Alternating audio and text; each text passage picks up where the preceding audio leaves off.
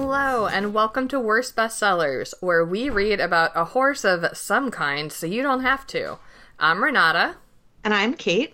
and for this episode, we read The Black Stallion Revolts by Walter Farley.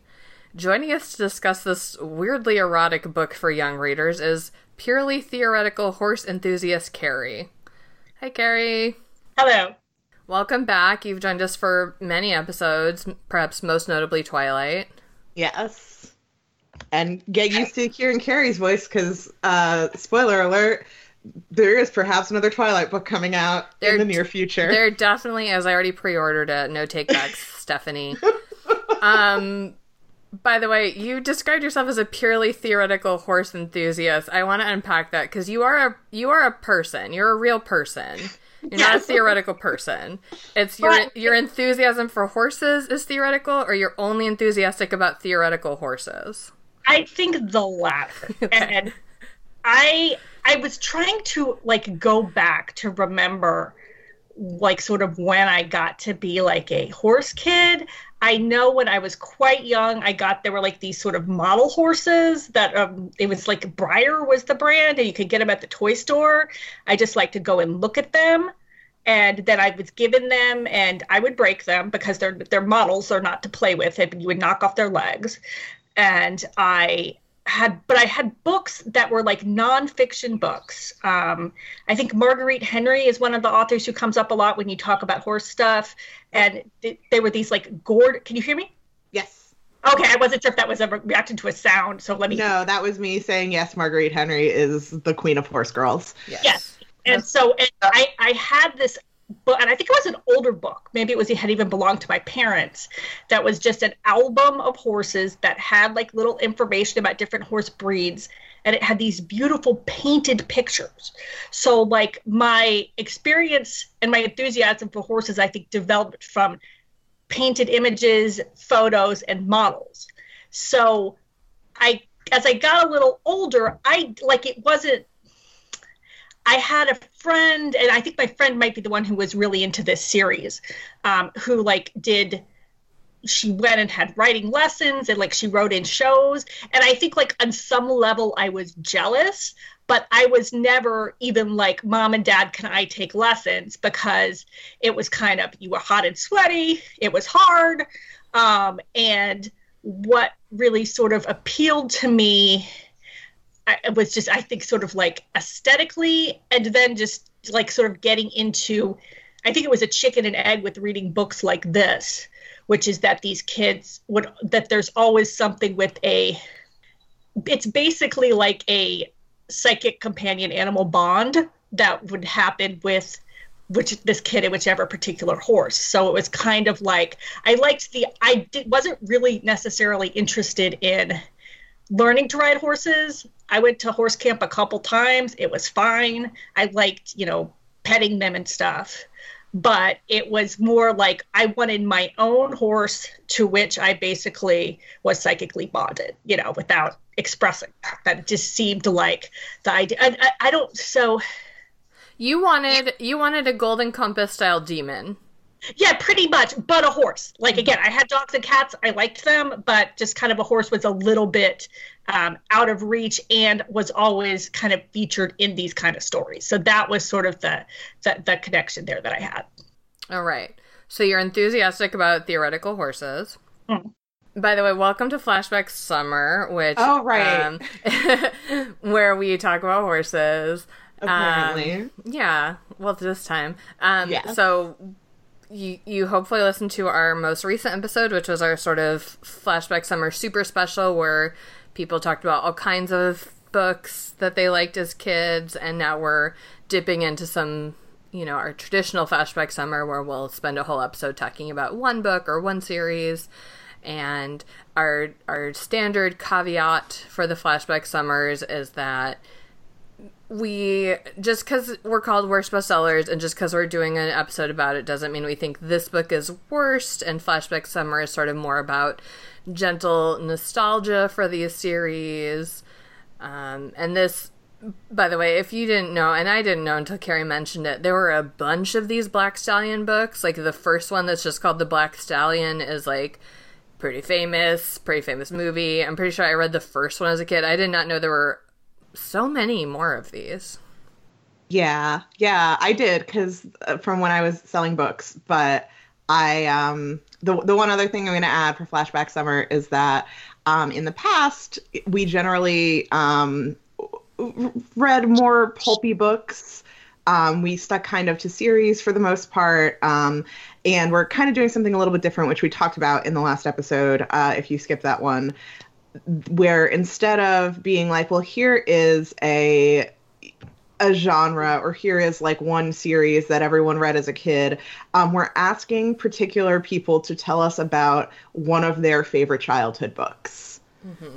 so you know in the past like maybe all of us will have had like fond childhood memories of whatever we're talking about but very specifically we are reaching out to guests and saying tell us about why you loved this book as a child but you know the, the bulk of our content will be the same but just a little bit of the gist of of how we normally do flashback summers a little bit different this year. Mostly because we've been doing this podcast for five years somehow and we kind of were scraping the bottom of the barrel when it came to books and that variety of like you know big the first couple years we were like yeah babysitters club goosebumps and then last year we were like polk, polk street kids i think i heard of that oh.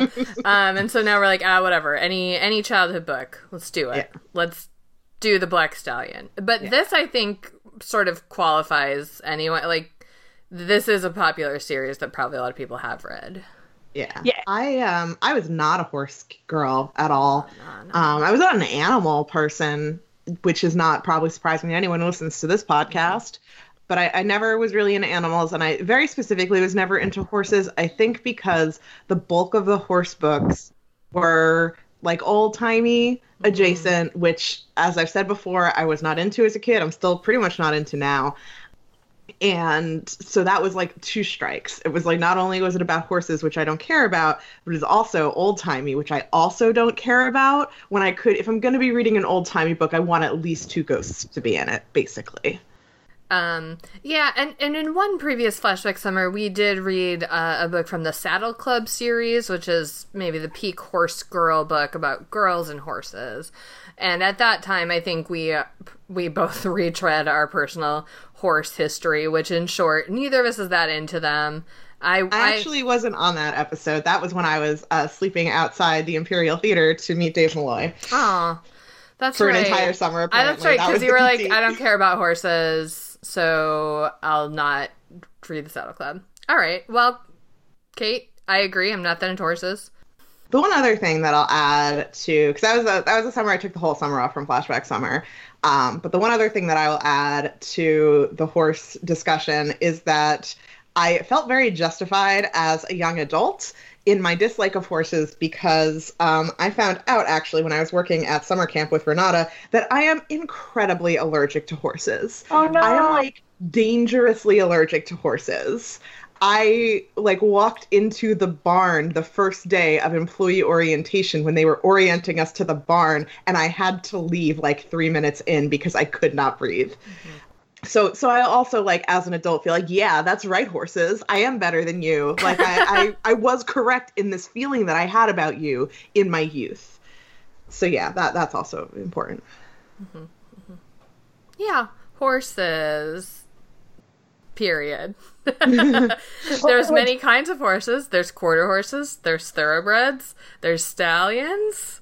Do i know what any of those types of horses are did this book try to teach me? Kind of. Sort of, maybe. I wasn't paying that much attention. um, mares. Speaking of mares, Carrie pointed out that this is a book where women do not exist. And, uh, I mean, A, there's mares, which is girl horses. One time they place a phone call and the operator is a woman. And oh, then true. Our protagonist, Alec, has a mom who has zero lines of dialogue but occasionally the dad will say, and your mom. He did. He does try to call his mother at one point, but she's so shocked to hear his voice, um, which we will explain as we get into what the plot of this book is, that she doesn't actually speak. yeah, she gives the phone to like a ranch hand. She's like, "You deal with this." a ranch hand named Jinx, which is also a drag yeah. queen. I I don't remember that character at all from this series. So, do you want me to get into not just the horses, but what it was about this particular series? Yeah. Yeah, like give us a quick recap of of maybe the first one and then why you like this one more than OG Black Stallion. Um, well, I would not say I like it more, but I thought it would be more interesting to talk about. I mean, for well, sure, for sure, for sure, for sure, a lot to, much to discuss.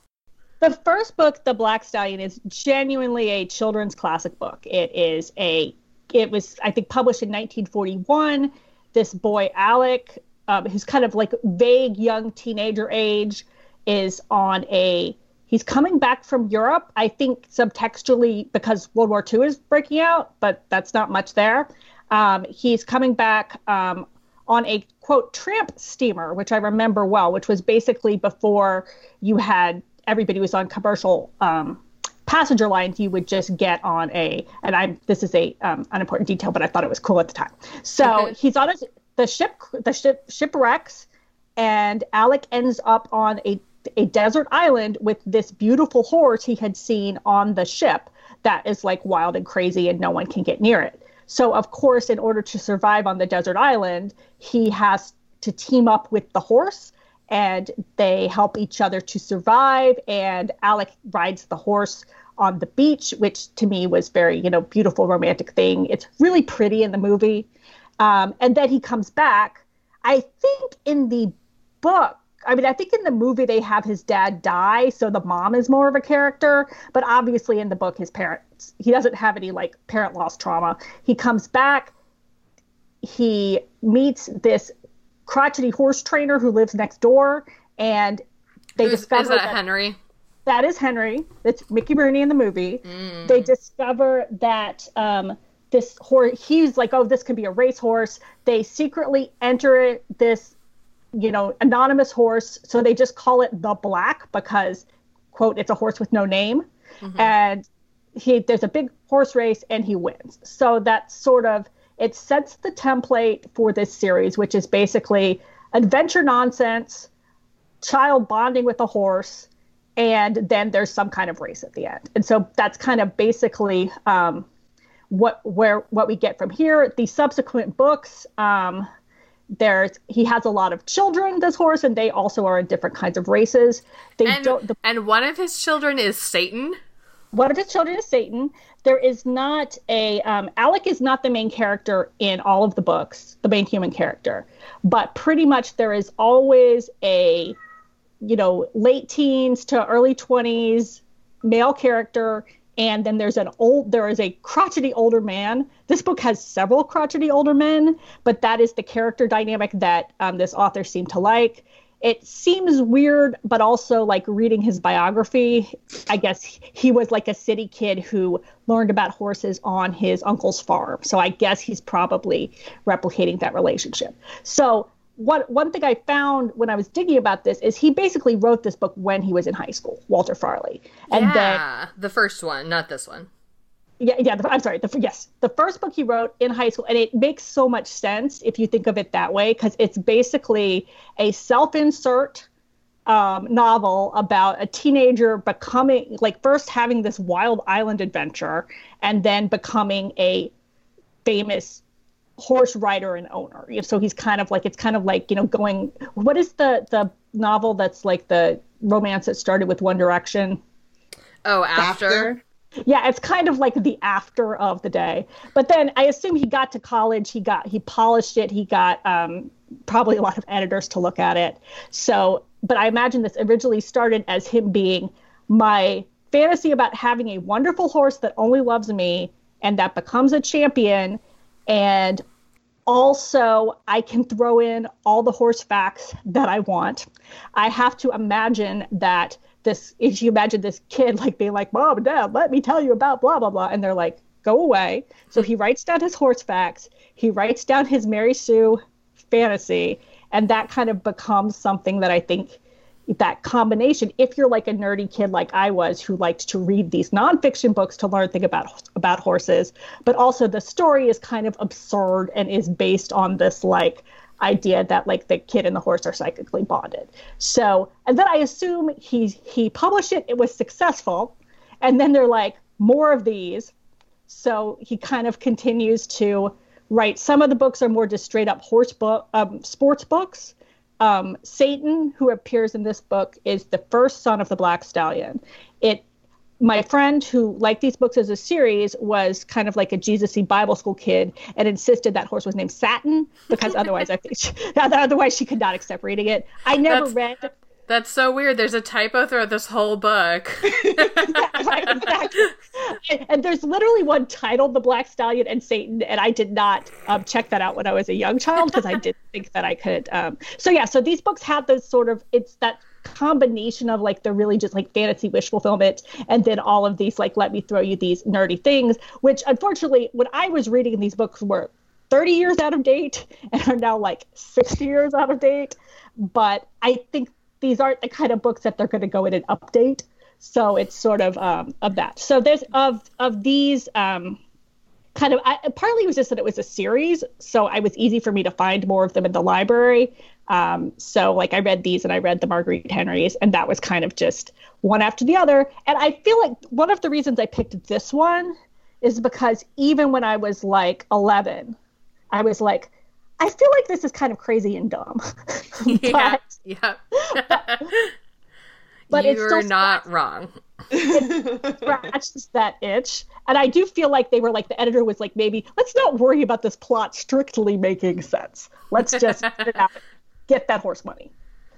Get that horse money. Yes. Um.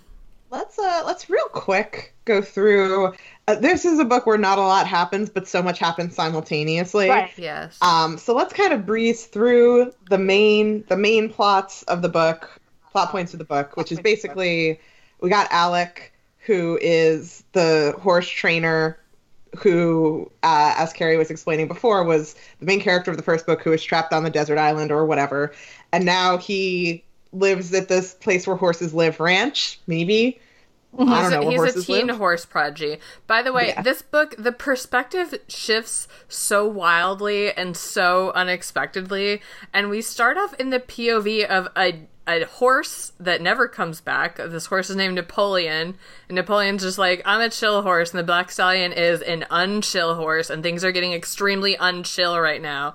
And it's just from the POV of this horse who's alarmed that the Black Stallion is freaking out and attacking Satan, the horse.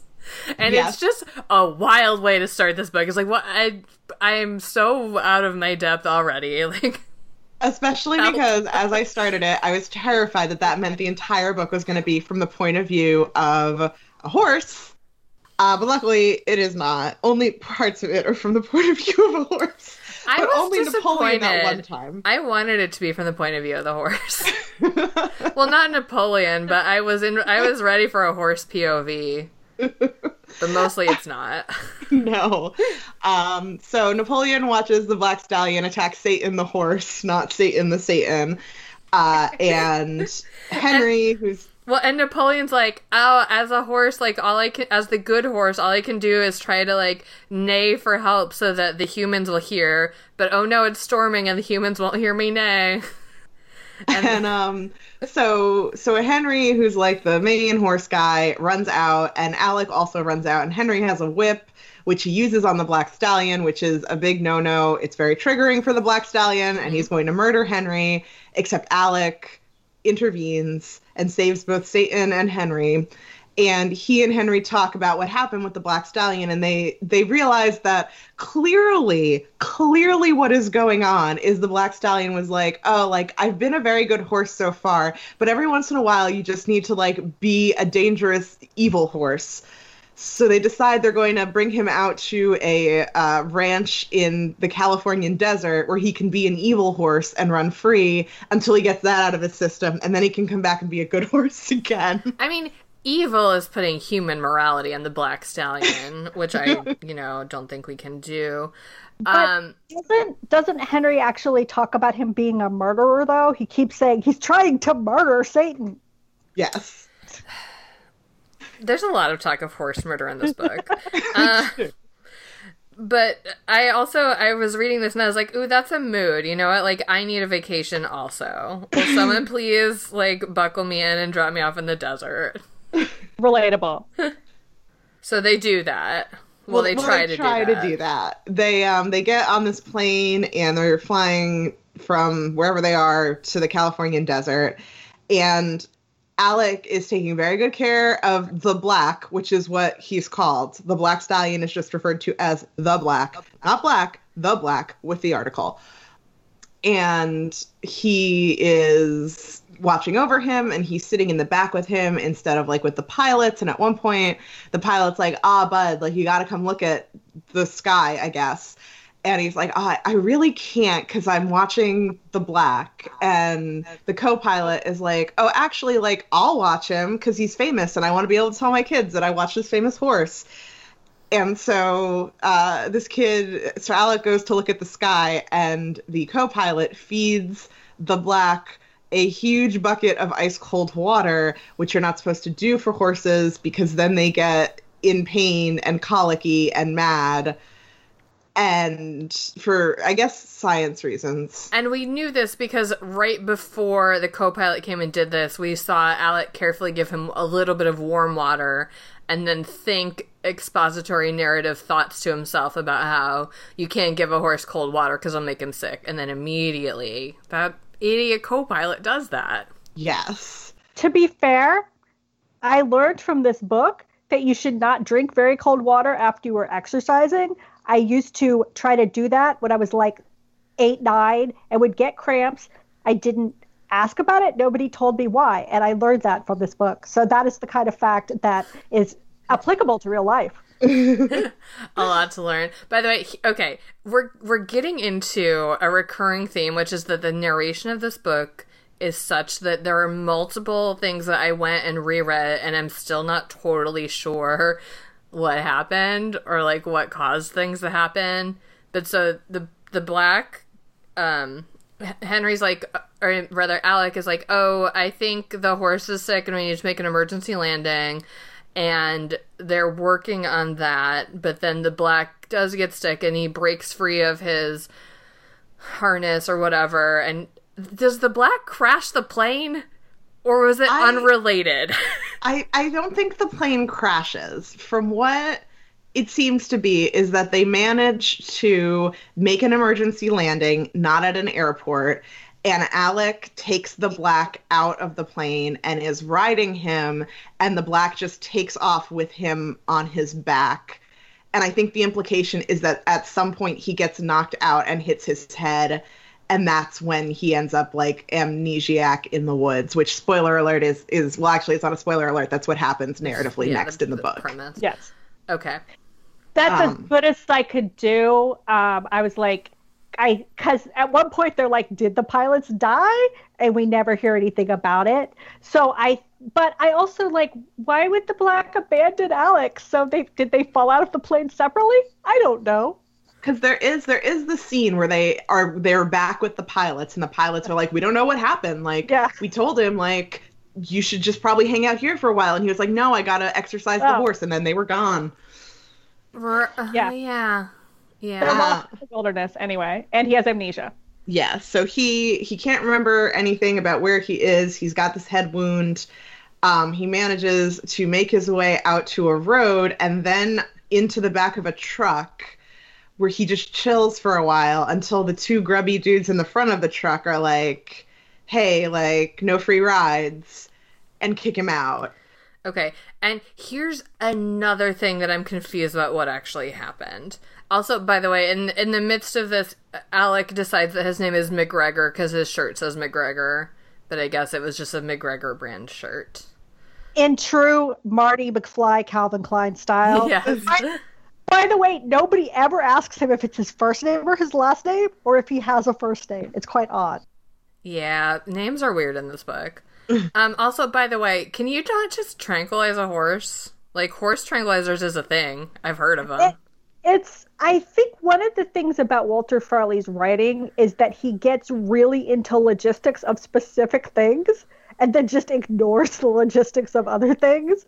So uh, that's a good question, and I don't know what was going on there. Because, I mean, they did go into so much detail about how to keep the horse safe during the flight, but, Uh-huh. like, or maybe this was a long time ago and they didn't have as good of horse drugs. I don't know. That- That, seemed to me like just drug your horse if you got to take him across the country. That- Um, I mean, horse tranquilizer is an expression. I assume they actually use them on horses. Right, but maybe in the 40s they were like, oh, but maybe it'll kill your horse. I don't know. I mean, I feel like th- I do. I do watch a lot of murder shows, Okay. and in a lot of the murder shows, when they use like ketamine or other animal tranquilizers to take out people to kill people, it's always like, oh well, we stole them from the veterinarian's office. Like that's what that's how it happened. Uh-huh. So I don't know. It's possible. Also, all the murder shows are making shit up. Murder shows make shit up all the time. Yeah, but there's a lot of things that happen because of convenience of the plot. Clearly, he wanted to get to the horse and the kid wandering around separately, and one of them has amnesia, and that's where we are. Yes. Um, so he's on the he gets out of the, the the grubby guys kick him out of the back of their truck and then another guy is driving down the road and sees that he's injured and is like, "Oh, like I'll take you. I'm going to Phoenix. I'll take you there. It's fine." And But, this like- person, his name is Bill, and the narrative becomes from Bill's point of view, but Bill is a fat man, and this narrative that's ostensibly from Bill refers to him as the fat man like a hundred times. Like, the fat man kept driving and looked over at the young boy and, like, wondered what he was up to.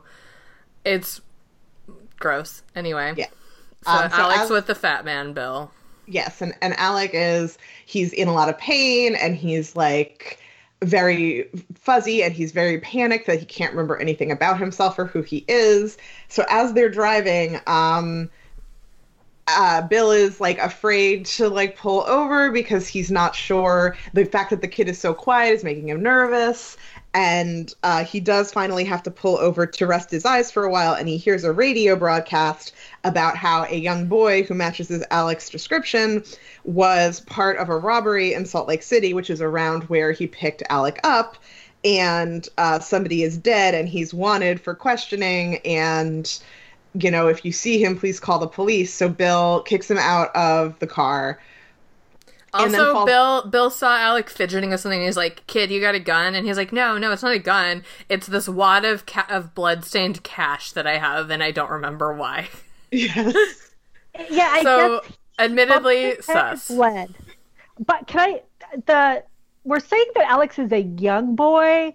Um, it's a little. I, the only way that I could figure out how old he's supposed to be is it says he's 16 to 18 Yeah. in this radio broadcast. If you do the math in this series, he would have to like be in his 20s, and otherwise is basically portrayed as an adult. But then you have because he's not like going to school or anything, you know. But I um, yeah, I wonder about that. Maybe just because he's short, because he's a jockey. But I mean, Uh-huh. also, it's like it's Babysitters Club logic. Yeah, like, how many fucking summer vacations did the babysitters go on and stay 13 forever? yeah. uh-huh. Okay, but I want to dial back to Bill real quick because here's a few more things that are sus about Bill, the fat man. Uh, a direct quote from Bill is, "I'm interested in young people," which he he is retired from some job, but now that he's retired, because he's so interested in young people, he just drives around building playgrounds.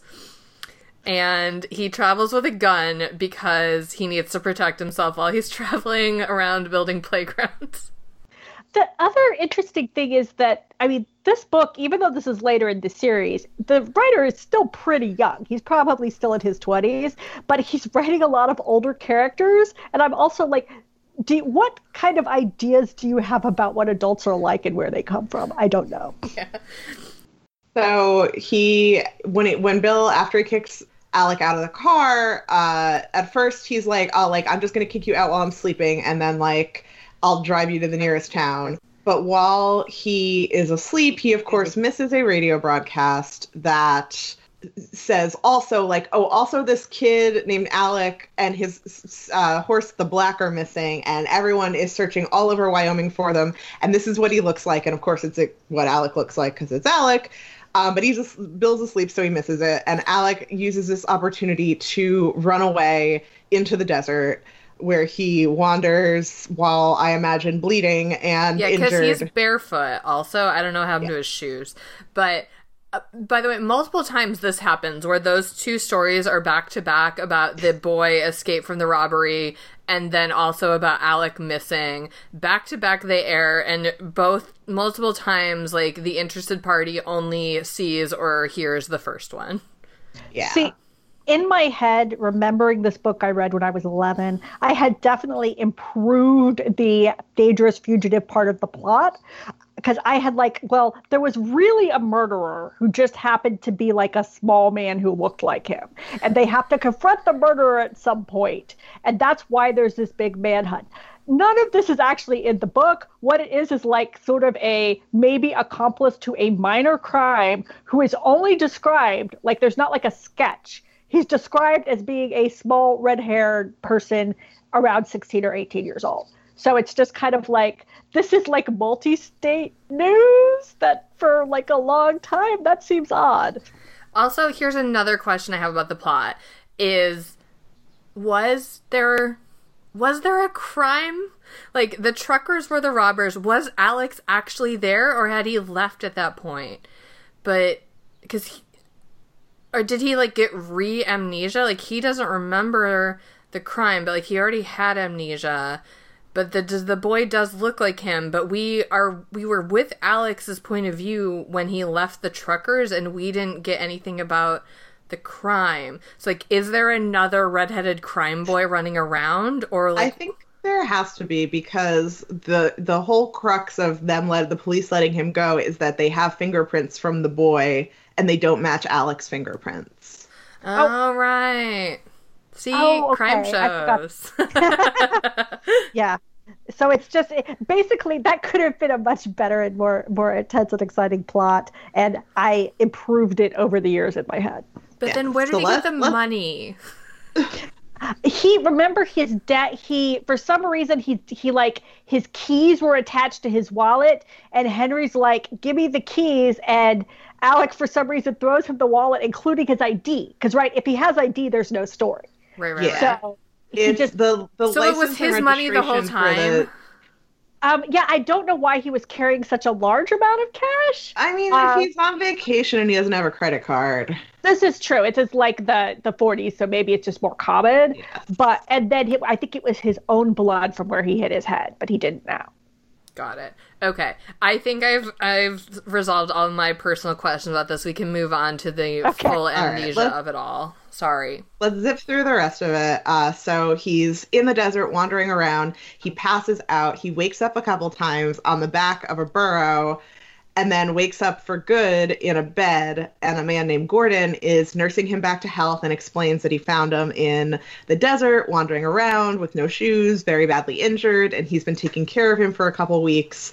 And uh, Alec admits to him that he has amnesia and that he assumes his name is McGregor because it's on this shirt that he's wearing. And uh, Gordon's like, okay, and dumps info dumps his entire totally pointless backstory.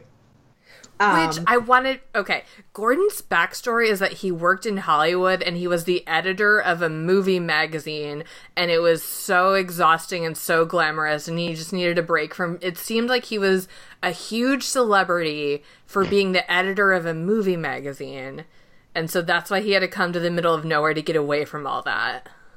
yeah it's, you're forgetting my favorite point of this, though, which I Oh, that was he, like, yeah, this that is as a amazing. Yeah, please A explain how we got this land. a movie uh, publicist in order to promote a movie about like forests or or pine something bequeath all of the major magazine editors with like a plot of land in the middle of Arizona and he paid taxes on it and kept up taking care of it so that the day that he's like I'm just going to disappear he was able to disappear to that plot of land. Mm-hmm. there's so much like logistics that don't need to be there. He could have just been a wealthy and successful person who decided to buy some land. Yeah. I definitely thought that Gordon would have like actual like a mysterious past that would surface.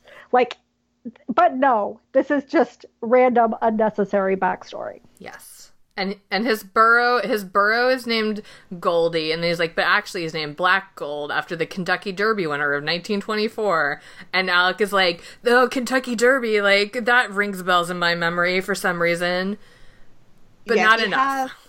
He has Alec um, do a whole bunch of different things. Like he hands him a rifle and he doesn't know how to hold it, so he's like, "Okay, well, like you don't know how to use guns." He has him do like a whole bunch of other things around the house. He Alec discovers he knows how to fish. Um, he discovers that he knows how to take care of horses real good, and he keeps getting angry that none of these things are untriggering his amnesia. Mm-hmm. Um, so finally, Gordon's like, "Hey, I'm gonna go into town to get supplies. Do you want to come with?" And uh, Alec's like, "Yeah, I definitely do."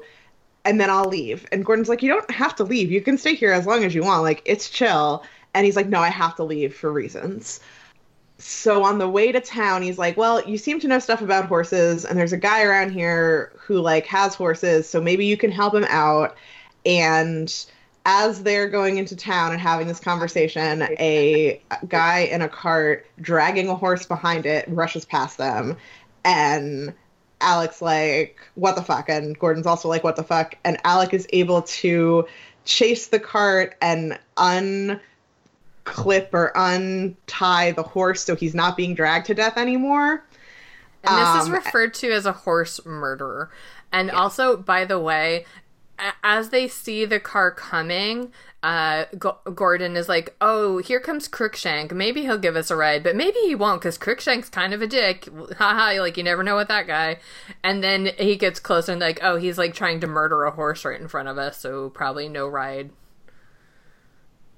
Uh, yeah. So so at first, Crookshank is like trying to yell at Alec, and he's like, oh, "I'm going to call the the sheriff because you're you don't understand what you just did, and you're bad, and like yeah, like that horse is my property, and you let it go. Yeah, you have no right." And then um, the the sheriff is like.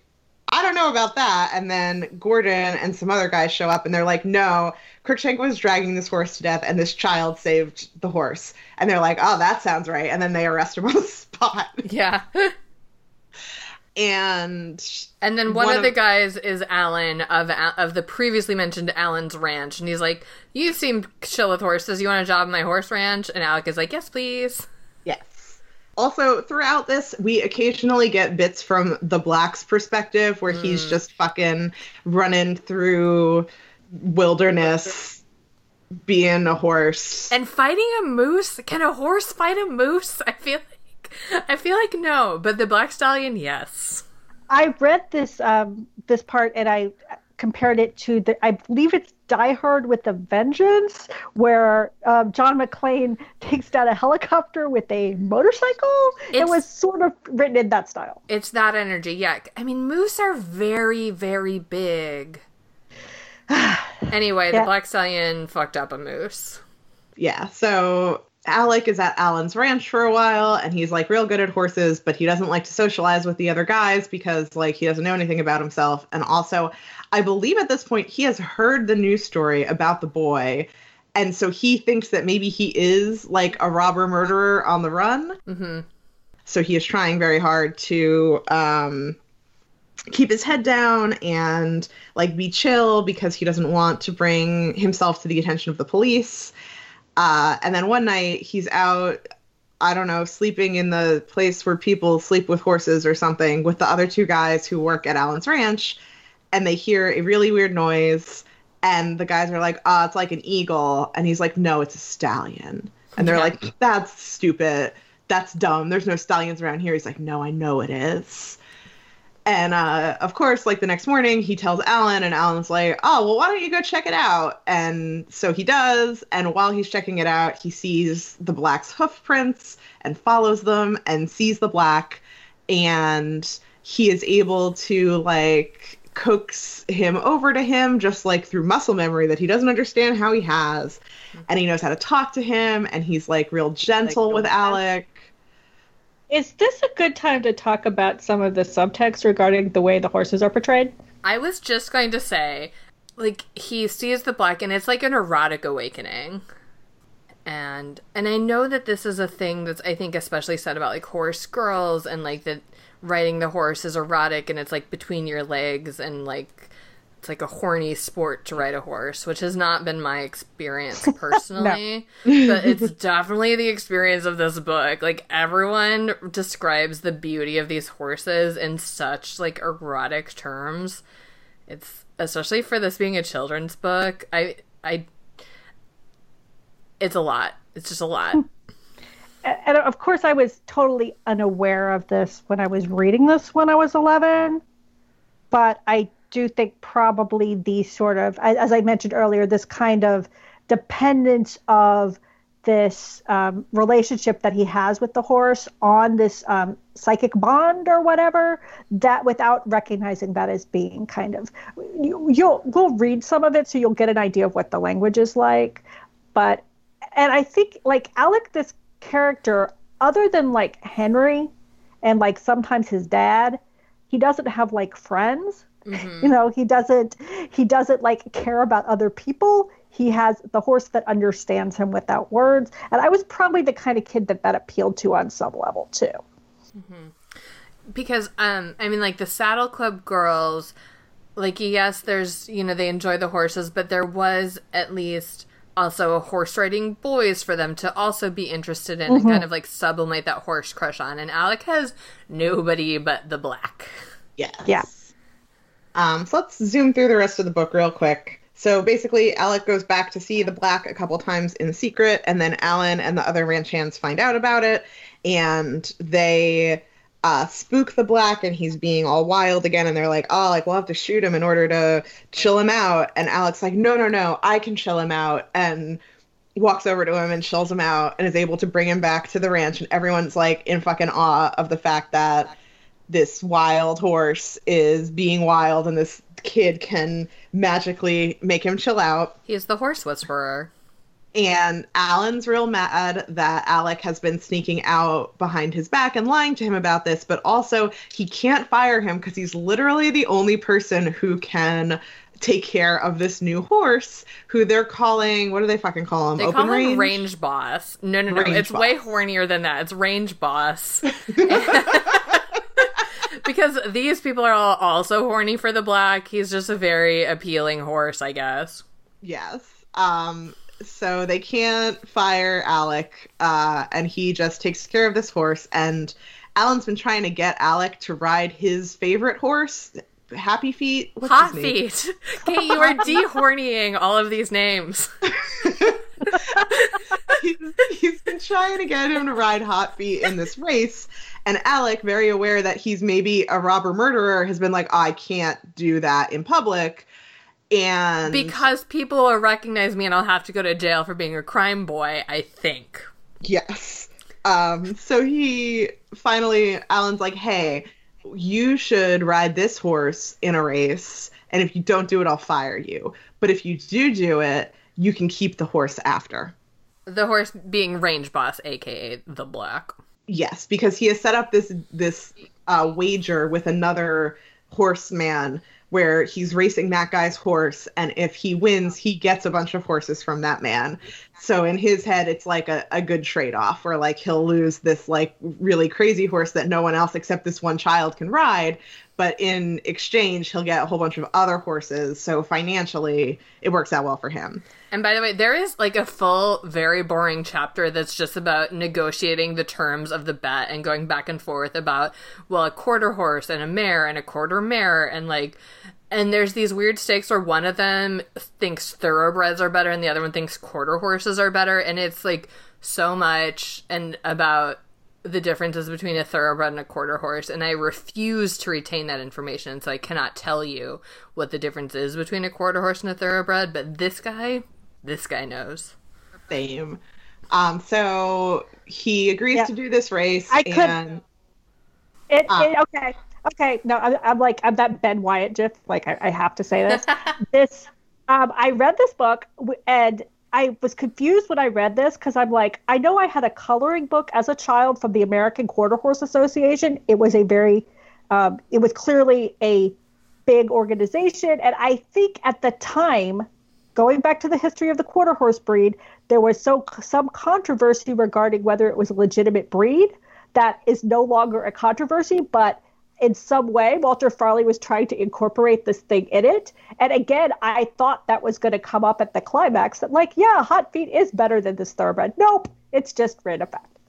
All right, so real quick, the end of the book is um, he agrees to do this race and he goes there to do the race and while Gordon is in town getting supplies, he sees the the article in the paper about the robber murderer being like Alec. Actually, Yeah. okay, I just have to well actually because this is part of his whole like Rube Goldberg of Gordon has this like Rube Goldberg scheme for justice where it's actually before the race. He learns this and he's like, "Oh shit, that kid is a crime boy, but I don't want to personally get my hands dirty by calling the police, but he probably should be arrested.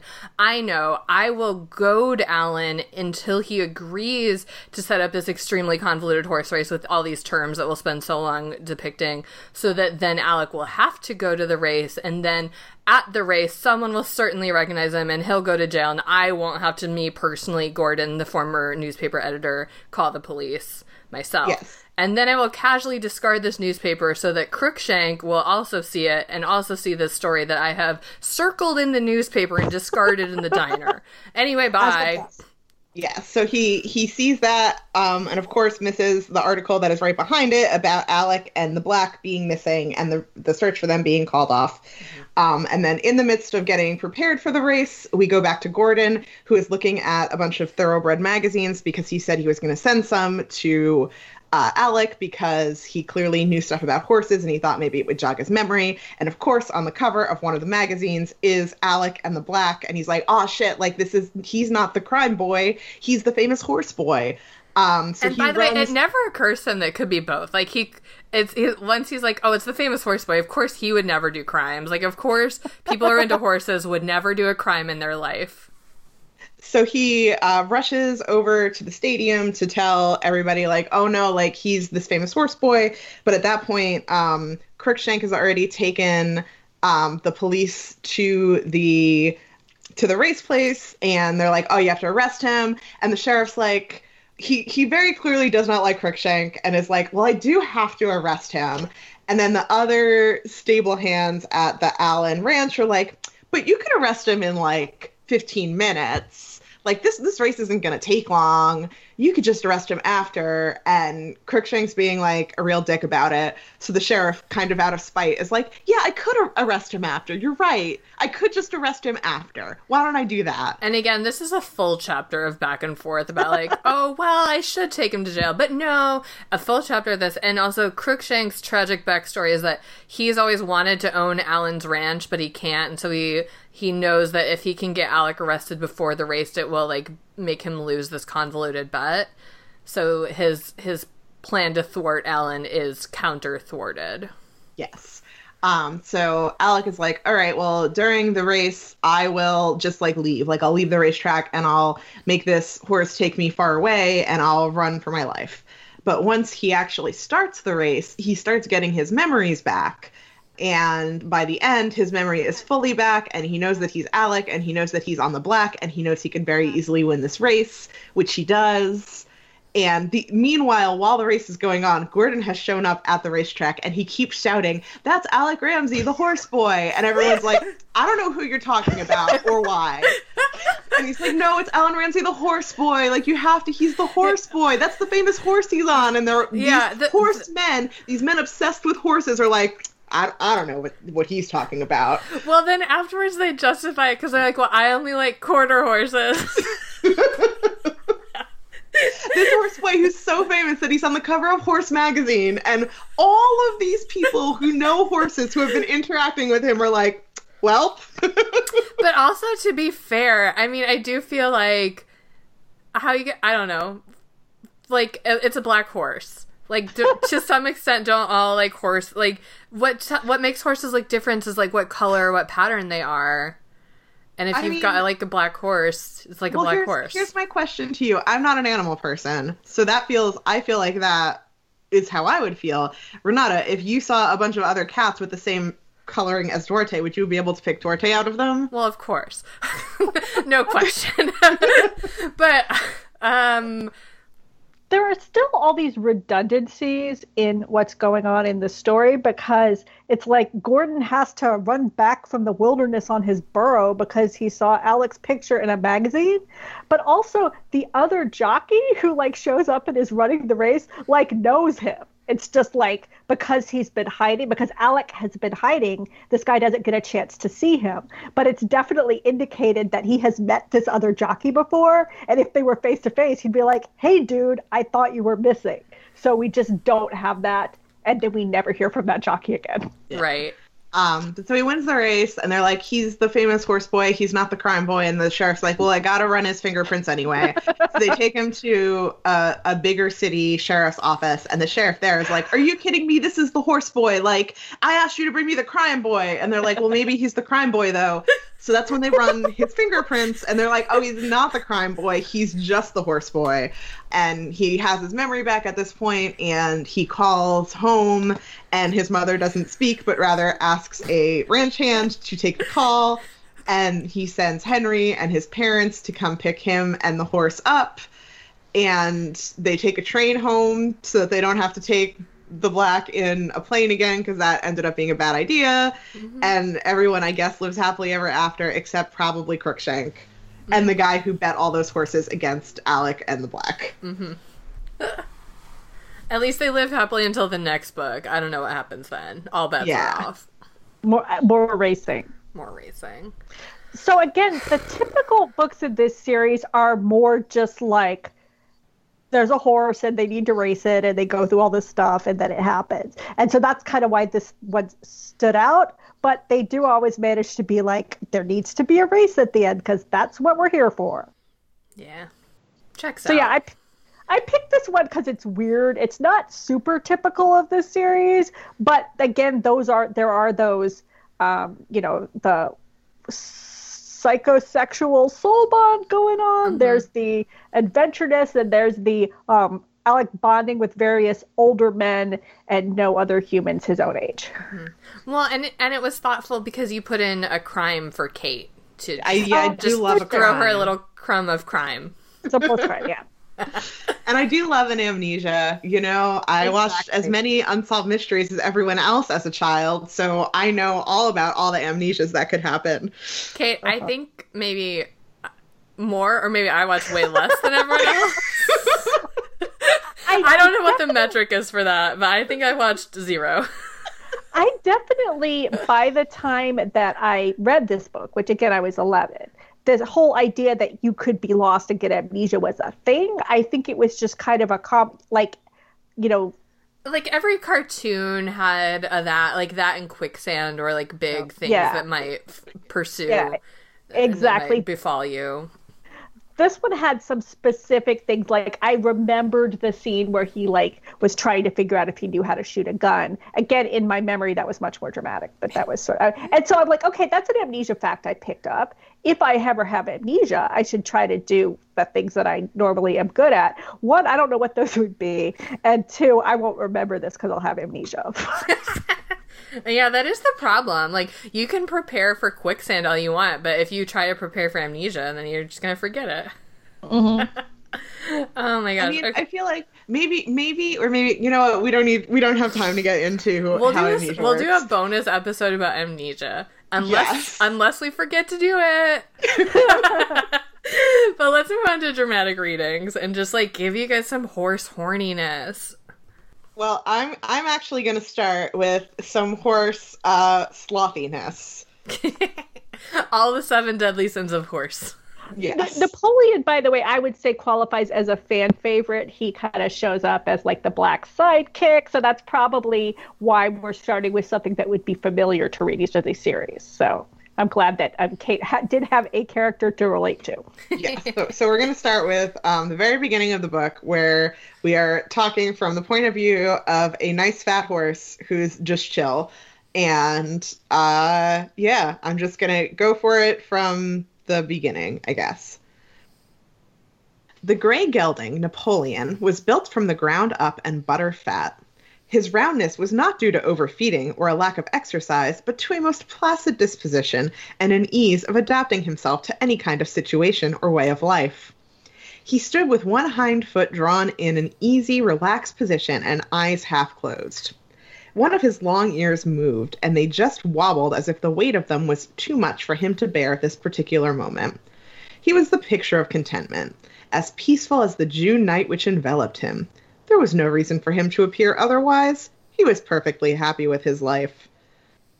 Finally, the old gray roused himself to saunter around the paddock. His movements were slow and quiet. He was very particular in his choice of grass. He would only stop long enough to crop a few mouthfuls, then go to other grasses that appealed more to his fancy and his discriminating taste. But it wasn't long before he returned to his favorite haunt beneath the billowing oak tree. He closed his eyes again. All was quiet as it should be. The inky silhouette of a tall black stallion moved in the adjacent paddock to his left. Teeth clicked sharply as the stallion cut the grass, low and even. The gray's wobbling ears were keen, and by using them he followed the movements of the black. He was well aware, too, of the whereabouts of the burly black horse in still another paddock, the one on his right. He had heard Satan snort a few moments ago. Now imagine you're reading this for the first time. right. Just keep that in mind Of the devil's here. Hmm. The breeze became stronger, gently whipping his body with a shower of deep evening coolness.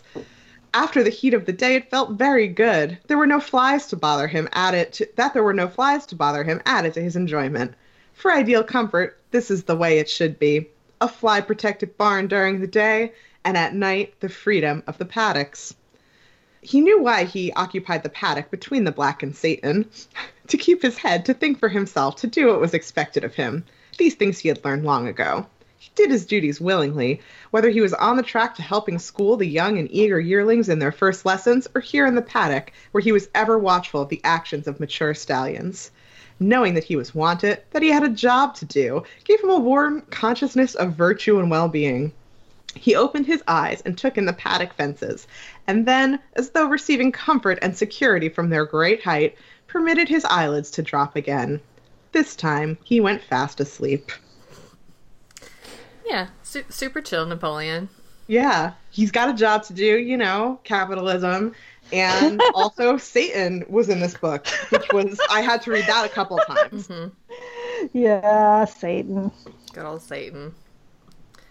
Um, all right, our next dramatic reading is from when uh, Alec, aka McGregor, has been uh, picked up by Gordon and um, they're having a little chat. So uh, Carrie is going to be the kind of at this point omniscient ish narrator, and Kait will be Gordon, and I'll be Alec, who in my notes I've called Alex again, which I did many times. Yeah, I had that problem when I was a kid too, because like I knew Alex P. Keaton, right? So what is Alec? I don't Yeah. know about that. Um, so this is Gordon talking to Alec. One night he said, You must face the fact that you've suffered a head concussion, and that's been followed by amnesia. I suppose it's only because you were in fine physical shape that you were able to get along without medical attention. Now you're on the way to complete recovery. But to make it come even faster, you've got to have plenty of rest and nourishment. That's all any doctor would tell you, I'm sure. what good is my being physically well if I can't remember? Your memory will come back too if you're healthy and want it back. Want it back? a thin smile crept on the boy's face. Don't you think I do? The man looked at McGregor a long while and then said, Yes. Yes, I guess you do at that. he turned away guiltily. The last few days, I got to thinking that maybe you didn't want to regain your memory. I've heard of some people creating a mental block because they don't want to remember their past. He met the boy's eyes again, those tragic, saddened eyes. I was wrong. You were thinking of the money and the dresser.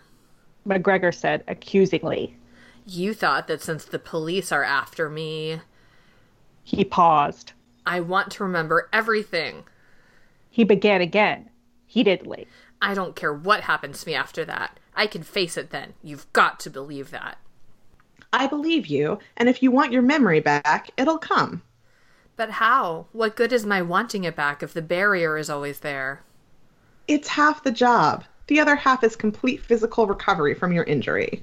The boy smiled bitterly. Then I should be completely well. I feel fine. No, it isn't that fast. You have to work for it. There are steps you must take. Steps? Yes, steps. Your body, your hands must have been trained to do something. Start using them, and maybe you'll find out what it was. Something you do should come easier, more natural to you than anything else. Pursue whatever that is, and perhaps the association of this and what comes from it will make something else more familiar. Follow that line, and somewhere along it, you should get your memory back. Gordon left the room. He returned a minute later, carrying a rifle, which he handed to the boy. Let's see you hold it. Feel it. He said abruptly. The boy's hand slid down the long barrel. The rifle was light in his hands, but there was nothing familiar about it. Instead, he lifted it awkwardly to his shoulder. Seeing this, Gordon quickly took the rifle away from him. You sure never handled a rifle much. Yeah. He's just armed this amnesiac boy. And then I think the other thing to think about is if this is if this was you, what would the action be that would be the thing that you were so accustomed to doing that it would just come come right back to you? Mm. Candy Crush. Well, uh, yeah, if you had me in Animal Crossing Village, I'd be like, yes, this is familiar to me. Yeah, I mean, Um, right now, I feel like that. I mean, anytime Stardew Valley in this time of quarantine, it has been very much Animal Crossing. Also, I think um, probably fucking uh, making uh, event packets. What a sad life. I, my amnesiac self would think that I led. Yeah, I mean, in terms of, I mean, so much of my job is just like computer. Like, if you sat me down at a computer, I could probably get there. Um, emptying a litter box. The modern world is so fallen from 1953. Yeah. this, this is right. I mean, if you put me in a car anywhere in the greater Boston area, I would drive home. Well, okay, I would either drive home without thinking about it, I would drive to my old apartment without thinking about it, or I would drive probably at this point to Renata's without thinking about it. um, The number of times I start in the direction of your town, going somewhere else, and then find myself driving towards your house, I'm like, oh, this isn't what I'm doing. That's adorable. just come say hi anyway. I'll wear a mask. Because before Renata lived there with her roommate, I was friends with her roommate for like the two years that her roommate lived there, which is the longest any of our friends have lived in their current uh, dwellings. It's it's an, it's an adequate dwelling. um. All right. Let's move on to our last and horniest reading, which is of course Alec and the Black. And this is Alec still amnesiac, but he's gone to go find this alleged wild stallion out in the woods, and so he's been kind of camped out alone.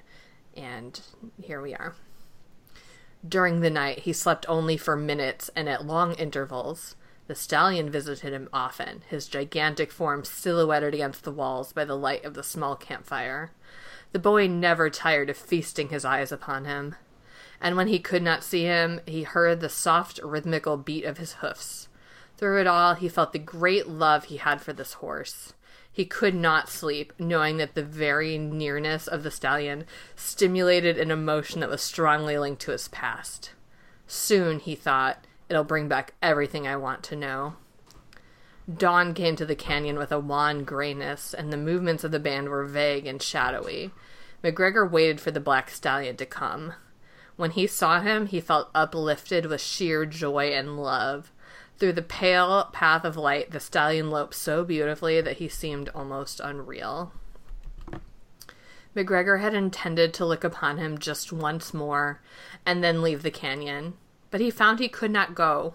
This feeling he had for the stallion was too stimulating. Would it not stu- soon stimulate his very brain? And would he not, because of it, know everything about himself, his whole past, within minutes? Sobs came from his lips when the stallion stopped before him. He threw his arms about the horse's neck and waited for the elusive mental awakening to come. But nothing came. Screams suddenly took the pace of his sob, the place of his sobs. He was desperate. Uh, I'll stop there, but this goes on for so long, and it's again like just deeply, deeply physical, deeply emotional, deeply horny. deeply stimulating. Uh, all right. Well, let's move on and play uh, play some games. Um, I'm gonna ask: Would you rather save a horse or ride a cowboy? You know, I'm not really into any of these options. what you could send a horse to college. That's true. I could send a horse to college. I, I you know what? I'm gonna go with that. I'm gonna save a horse from a distance by sending it to horse college. Which, which is a reference to a, a different podcast for Yes. those who don't know. Which is fine. I'm gonna make a different reference to a different podcast by the same podcasters later, so it'll be fun. Yeah, I've got one too. It's fine. um, I definitely save a horse. I wouldn't necessarily have to do anything with it. I have um, several family members who are like literally like live on farms with horses. They could take care of it, and I could enjoy its um, you know beauty without having. And also, I've heard um, stories of like I have a good friend from Montana, and I've heard stories about cowboys not up my up my alley. I mean, I think of the three of us, I might be the most open to riding a cowboy, least opposed to it. Uh, it, it really would depend. I mean, is this save a horse like it's in a, you know, it's already in a shelter, or is this like, oh, the horse is gonna be dragged to death by Crookshank if I don't immediately intervene? Because of course I'm not just gonna like passively let a horse die, but if the horse is already sort of fine, then I'll then I'll ride the cowboy. Um, and speaking of riding cowboys or riding horses, this next game, um, we are playing Fucking, Marrying, Killing, which is, of course, our tribute to Bill O'Reilly and his killing books. Um, but we're playing Fucking, Marrying, Killing Horse Edition. and I, you know, I think for the sake of this game, we can we can all like create our own horse OCs and imagine that we are horses or like whatever you want to do. I'm not like promoting Our own like bestiality. main yeah, yeah, yeah. we're one of the we're one of the nameless mares that is mentioned in this. book. Yes. So that said, I also do just want to talk about how every horse in this book has a name that I, I feel like could double as the name of a, a a porn or perhaps a porn star. Like all of these names, if you take them away from their horse context, okay, the horses' names that are in the mix for fucking Mary and Killing are Napoleon, the Black, Satan, Black Gold, Hot Feet, Nightwind, and Range Boss, which is again the Black Stallion, but is his you know that's his name at a different club is Range Boss. I mean, come on! I'm not making this up. These are their names, and their names Okay. are horny. So are we just picking, or is how does this work? Yeah, it's. I mean, it's a bigger pool, so whatever ones you don't pick for your three are just going to be you know turned out to pasture. Okay, gotcha. All right, I got it. Um, so I would be, I think, fucking the black Yeah. because that horse seems real horny, and I feel like, and all the girl horses were obsessed with it. Yeah. So I think if I were a girl horse, a heterosexual girl horse, I would I would probably be into that.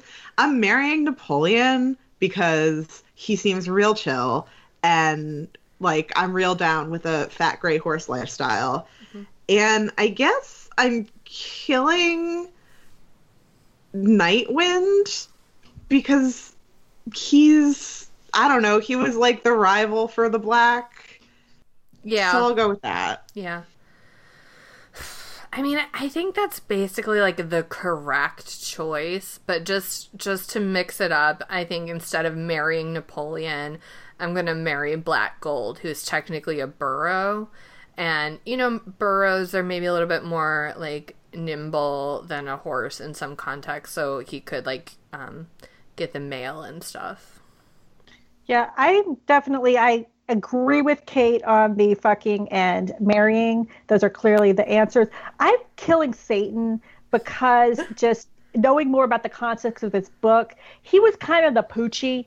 Like they, um, the black stallion. We I've missed the Satan whole has to go back to his home planet. yeah, the, I, I, I'm missing. I'm missing the the um the black stallion like gets taken back for a while to live in Arabia with the people who own him, and they send Satan over, and Satan like is the protagonist for the next couple books, and it's just you know boring. He's not the black. He's like nobody cares about Satan. all right. Well, that all checks out. Um, oh, all right. Well, good game, everyone. Let's move on to Reader's Advisory. We'll, we'll suggest some stuff to read or watch instead of or in addition to the Black Stallion Revolts. Um, I'll say, by the way, we we already made a, or at least I made a list of horse books for when we read the Saddle Club, so I'll link to that because I feel like there's probably going to be some overlap. Yeah, I don't need to um, recommend any more horse books. I think I just wanted to, um, again, not trying to steal other podcast bit, but you should listen to the episode of Blank Check podcast about War Horse because they come up with the theory that the only um, reason for this this is a movie podcast the only reason for this movie is that everybody wants to fuck that horse. And i felt really re- it related to the motivation in this. That does also seem to be the the moral of this book. Um well I know you'd made a list, Carrie, so we'll put that on the website, which is worstbestsellers.com. Um, another podcast, if you want some horse book content, is uh, the I Don't Even Own a Television guys recently did a Dick Francis book, which Carrie has also recommended for horse murder.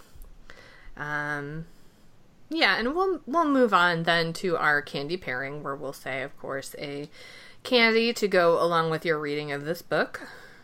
Um, so the only thing that I could think the entire time I was trying to come up with a candy was um, just the words oats, spectral oats, in Geralt's voice from the Adventure Zone. So that's my candy pairing is listen to the um, Petals to the Metal arc of the Adventure Zone. it's, it's ear candy. It's ear candy.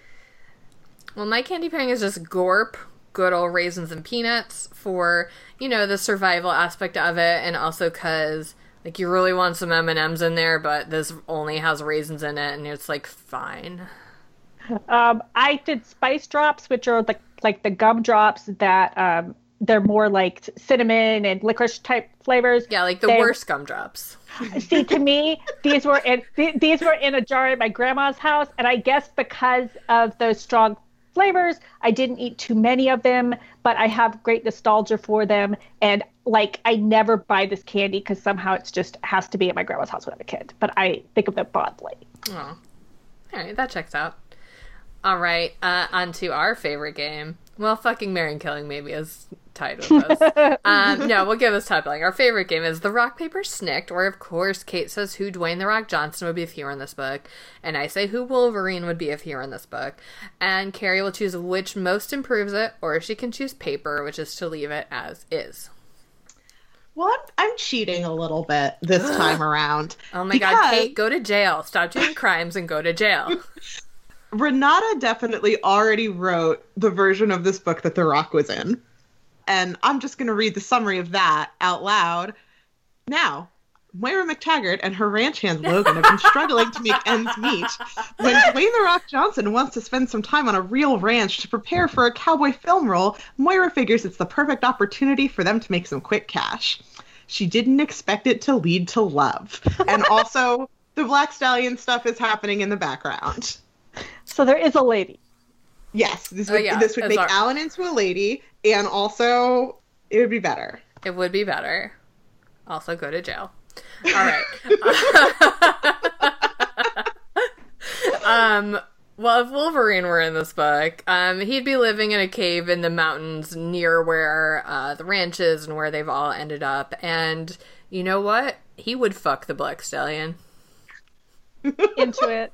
Um, I feel like Renata wins either way, but I'm I'm gonna uh, you know guys I, I'm sorry I'm gonna go with paper. I'm fond of this book. This is important to me.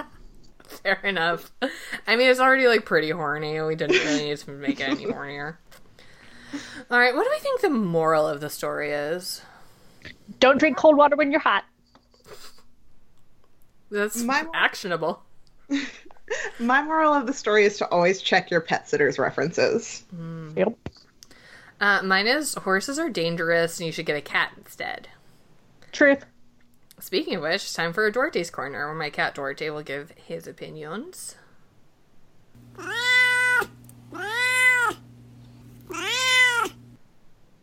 Yeah, you're right, Dorothy. Not not a cat to be not a cat to be seen here, and you know what? You are also correct that you're a much better traveler than the black because I I did bring Duarte home from the Dominican Republic on an airplane, and you know what? I just I gave him a little bit of some drops from the vet, and he just fell asleep and he slept the whole way home to America, and he did not destroy the plane or cause an emergency landing or cause any trouble at all. It was perhaps the least trouble he's ever been in his whole life. George, I, I can't help but slightly disagree with your um, idea of how maybe instead of uh, being a horse ranch, they should change to being a cat ranch. Um, I, I, don't think it would really work out the way that you're hoping. Uh, I think that maybe that they would treat the cats a little bit more roughly than you would want. Uh, so I think that they would work better as maybe you know being like pets in the barn or something instead of being the actual you know denizens of the ranch. Have you guys seen that video? Kait, probably not. But have you ever seen that video of it's a cat that was like a barn cat with horses, and so the cat learned how to walk in like a horse trot, like a you know um like a dressage trot, but it's a cat and it's so cute. Okay, you please send me that link. I, w- I will find it. I'll link to it. It's so cute. I would read a whole book about that cat or yeah, watch a only, movie. The only other thing I'll say to Duarte is I did see it about the author that it mentioned that Walter Farley has always lived with animals, including dogs and cats, and it is really unfortunate that he never wrote a cat book. Although it weird horny cat book, I don't know. Mm, yeah. It is also, I feel like this kind of book so often has a dog, and it's really horses only. Well, horses and burros only. Yeah. Hmm. All right. Well, George, thanks as ever for your opinions. Do any humans have any closing thoughts? Thank you for asking me. I'm sorry I made you read all this horse stuff. I, d- I enjoyed it um, as much as I would enjoy a horse book. Like I I like an old timey type of story. I like the you know it was fine. I guess I'll say it was fine. And I I think we should also link. Um, I think I put the link to the um, column. Judith Tarr writes a column about horses and fantasy on Tor, and she mentioned um, the Island Stallion Races, which is a Walter Farley book with aliens. Um, I felt like that has been covered by the internet, so I did not choose that one. But it's a crazy book. All right. Well, if you want to come talk to us about um, horses or cats who walk like horses or anything like that, um, we're on Facebook, facebook.com slash worst bestsellers. Uh, also Instagram, worst bestsellers. On Twitter, though, we are at worst bestseller with no S because the S was uh, damaged in a plane crash. So we had to make an emergency landing and we lost that S. But if you find it, it please, you know, please make it call home. We're, we miss it. Uh, we also thank do you, have a good. What? I said thank you. Oh, um, we also have a uh, Goodreads group, which is most easily accessed by going to our website, worstbestsellers.com. You can subscribe to us on any of the podcast places Stitcher, Apple Podcasts, Google Play, Spotify, the places where podcasts are. Uh, if you do subscribe to us, please take a moment to rate and review. When you rate and review, it moves us up a bit on the charts and makes it easier for new folks to find us. Uh, if you don't rate and review us, then we are going to be forced to put an article in the local paper that vaguely uh, indicates that you might be a crime boy, and you'll have to deal with the fallout of that. Uh, you can also subscribe to us on Patreon at patreon.com slash worstbestsellers. Uh, Patreon is a service where you pledge a small monthly recurring donation that goes to us to do things like pay our editor, pay for our website, all sorts of, you know, podcast related stuff. Buy some uh, spice drops. Yeah. You can also go to worstbestsellers.com and click on merch to check out all of the stuff that we are selling so that you can wear our podcast on your body. All right. And uh, if you just want to come come holler at me personally, I'm at Renata Snacks. And if you would like to talk to me personally, I'm at 14 across. Carrie, where are you on on internet? I don't do like a lot on the internet now, but I do have a real name Twitter, which is Carrie M Pruitt, and I, you know, go off on various things at times.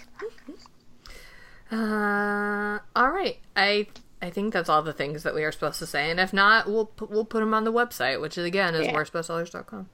Um, Flashback Summer will will be back. Um, our next book is Mallory and the Trouble of Twins by Ann Ooh. M. Martin from the Babysitters Club series. You heard of it?